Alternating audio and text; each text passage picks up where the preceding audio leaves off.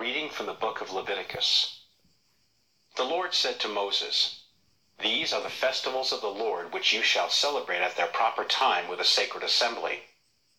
Passover of the Lord falls on the fourteenth day of the first month, at the evening twilight. The fifteenth day of this month is the Lord's feast of unleavened bread. For seven days you shall eat unleavened bread. On the first of these days you shall hold a sacred assembly and do no sort of work. On each of the seven days you shall offer an oblation to the Lord. Then on the seventh day you shall again hold a sacred assembly and do no sort of work. The Lord said to Moses, Speak to the children of Israel and tell them, When you come into the land which I am giving you and reap your harvest, you shall bring a sheaf of the first fruits of your harvest to the priest, who shall wave the sheaf before the Lord, that it may be acceptable for you. On the day after the Sabbath, the priest shall do this. Beginning with the day after the Sabbath, the day on which you bring the wave offering sheaf, you shall count seven full weeks. And then on the day after the seventh week, the fiftieth day, you shall present the new cereal offering to the Lord. The tenth of this seventh month is the day of atonement, when you shall hold a sacred assembly and mortify yourselves and offer an oblation to the Lord. The fifteenth day of this seventh month is the Lord's feast of booths, which shall continue for seven days. On the first day there shall be a sacred assembly, and you shall do no sort of work. For seven days you shall offer an oblation to the Lord, and on the eighth day you shall again hold a sacred assembly and offer an oblation to the Lord. On that solemn closing you shall do no sort of work. These, therefore, are the festivals of the Lord on which you shall proclaim a sacred assembly and offer as an oblation to the Lord burnt offerings and cereal offerings, sacrifices and libations as prescribed for each day. The word of the Lord. Today, I would like to um, focus on the first reading of the Mass that is taken from the book of Leviticus.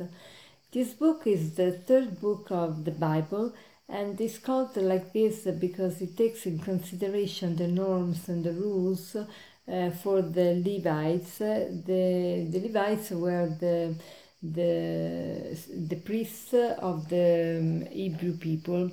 Um, Judaism uh, gives more importance to the sanctification of time than the sanctification of space.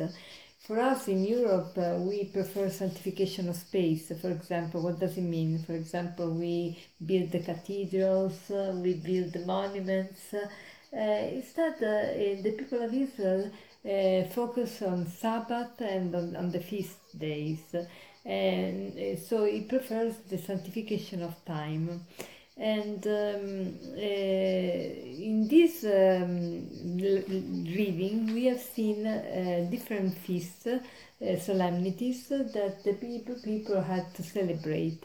And reading this reading, I was struck by two things. Uh, the fact that uh, in each feast is uh, underlined uh, the assembly, the importance of, of, uh, of call an assembly, a reunion, a gathering, and then um, the, the fact of taking time for rest and not do any activities, any work. Uh, so these two things I think uh, are very important and are very neglected nowadays. Uh, and so I think this passage of the Bible uh, is calling us to make an, an examination of conscience how we live the festivity, how we live the solemnities, how we live the Sabbath, that is the Sunday. Uh, do we participate in the Mass? What is the Mass for us? Do we rest in the Lord, or do we have all the temptation to work and to perhaps gain more money? And we are worried about our life, and uh, we don't rest but uh, um, and, and and especially we don't participate uh, at the um, at the reunion at the gathering uh, the celebration of the mass. Um, the word church uh, is um, in in Greek uh, is uh, uh, the, the reunion of the people that are called by God, uh, because it comes from the verb uh, kaleo, uh, that means uh, I call, and uh, all the, the church is the, the reunion of the people that are called by God.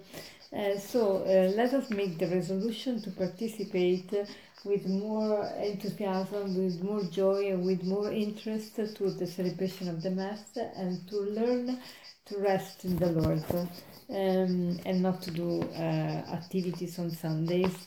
And as a conclusion, I would like to share with you this um, aphorism that says, um, It is not the Jewish people who have kept the Sabbath, but it's the Sabbath that has kept the Jewish people.